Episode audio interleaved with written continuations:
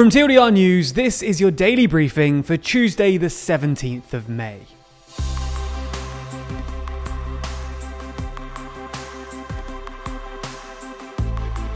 Good afternoon. Today we'll be discussing some of the biggest stories around the world, including the EU being held hostage by Hungary and McDonald's leaving Russia. And we'll also be answering today's big question is the governing SPD party really failing in Germany? But first, let's talk about the evacuation of Ukrainian troops from Mariupol. Over the last few weeks of the war, one of the most besieged cities has been Mariupol. The city, located on Ukraine's coast, has a major port, and as such, has been seen as strategically important since the war began. But since the 22nd of April, Russian forces appear to have had the upper hand in the city and have been able to pin the Ukrainian forces in the city's iron and steel works where they've been holding up ever since. But it seems today that this holdout might be coming to an end. Ukraine confirmed this morning that hundreds of its soldiers had evacuated from the steelworks, with other reports suggesting that there were hundreds of wounded soldiers also being evacuated via humanitarian corridors. Ukrainian President Zelensky said of the situation that Ukraine needs its heroes alive. Yesterday, the French President Emmanuel Macron finally named his new Prime Minister, Labour Minister Elisabeth Borne, marking only the second time in over 30 years that a woman has gotten the French premiership. And in selecting Borne, Macron has given himself two key advantages when it comes to next month's parliamentary elections. Firstly, polling suggests that voters prefer a female premier. And secondly, the fact that Borne also hails from the centre left, having served several Socialist Party ministers, is also a major plus for Macron. That's because Macron faces a stiff challenge from the recently formed Left Alliance, headed up by Jean Luc Mélenchon. And while polling does put Macron on course to win an absolute majority of seats, he's likely hoping that Borne's nomination will allow him to, once again, call himself a president for all.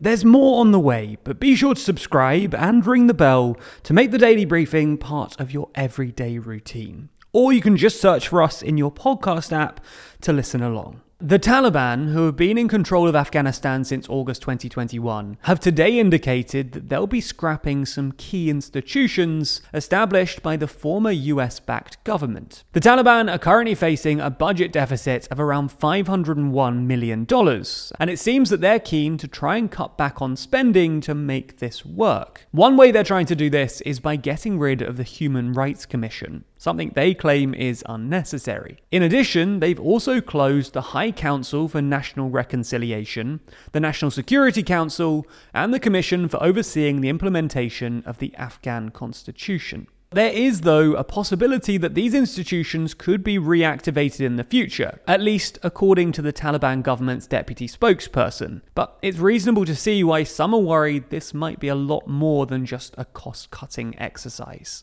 Moving to Europe, at the start of the month, the European Commission unveiled an EU wide proposal to phase out imports of Russian oil to the continent. But nearly two weeks later, negotiations over the proposal have stalled. Bulgaria, the Czech Republic, Hungary, and Slovakia, who are particularly reliant on Russian oil, have all demanded a later deadline for phasing out oil imports. Hungary, in particular, has been holding up the proposed ban, much to the frustration of other EU member states. In fact, Lithuania's foreign minister said that the bloc was being held hostage by Hungary. In response, Hungary's foreign minister said that preparing for a ban on Russian oil would require the complete modernization of Hungarian energy infrastructure, which he said would cost between 15 and 18 billion euros, which he's asked the EU to cover.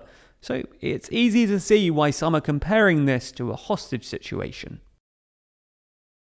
Finally, today, McDonald's will announce that they'll be permanently withdrawing from Russia more than 30 years after its first Russian store opened. The fast food company said that owning a business in Russia was no longer tenable or consistent with McDonald's values following the invasion of Ukraine. McDonald's did temporarily close its 850 Russian outlets back in March, amid criticism for responding too slowly to the invasion but it's now seeking to sell its entire Russian portfolio to a local buyer. The company said that its priority was to continue paying employees until the end of the transaction, and to ensure that they retained employment with the future buyer. The first McDonald's restaurant opened in the country in 1990 in Moscow's Pushkin Square, in what was a symbolic moment, as the Soviet Union began to open up its economy to Western companies. But 32 years later, and it seems the golden arches are coming down. That's all we have time for on YouTube today. But if you want more, including the answer to today's big question are the governing SPD party really failing in Germany? Then you ought to watch the extended version of the daily briefing over on Nebula. Nebula subscribers not only get everything you've already watched ad free, but also get an extended version of the show every single weekday. Available to watch on Nebula or to stream on your podcast app of choice. So, if you want to support the channel and get an even more extensive briefing every day, then you'll want to sign up. And there's good news. Our friends at Curiosity Stream, the streaming service with some of the world's best documentaries, is offering a deal whereby you can get both platforms, Curiosity Stream and Nebula, for less than $15 a year. That's all the documentaries you could want on Curiosity Stream, and then more TLDR on Nebula, including the extended briefing, other full exclusive TLDR videos, and, well, it's always ad free too. Click the link below to get both services for less than $15 a year and support the channel.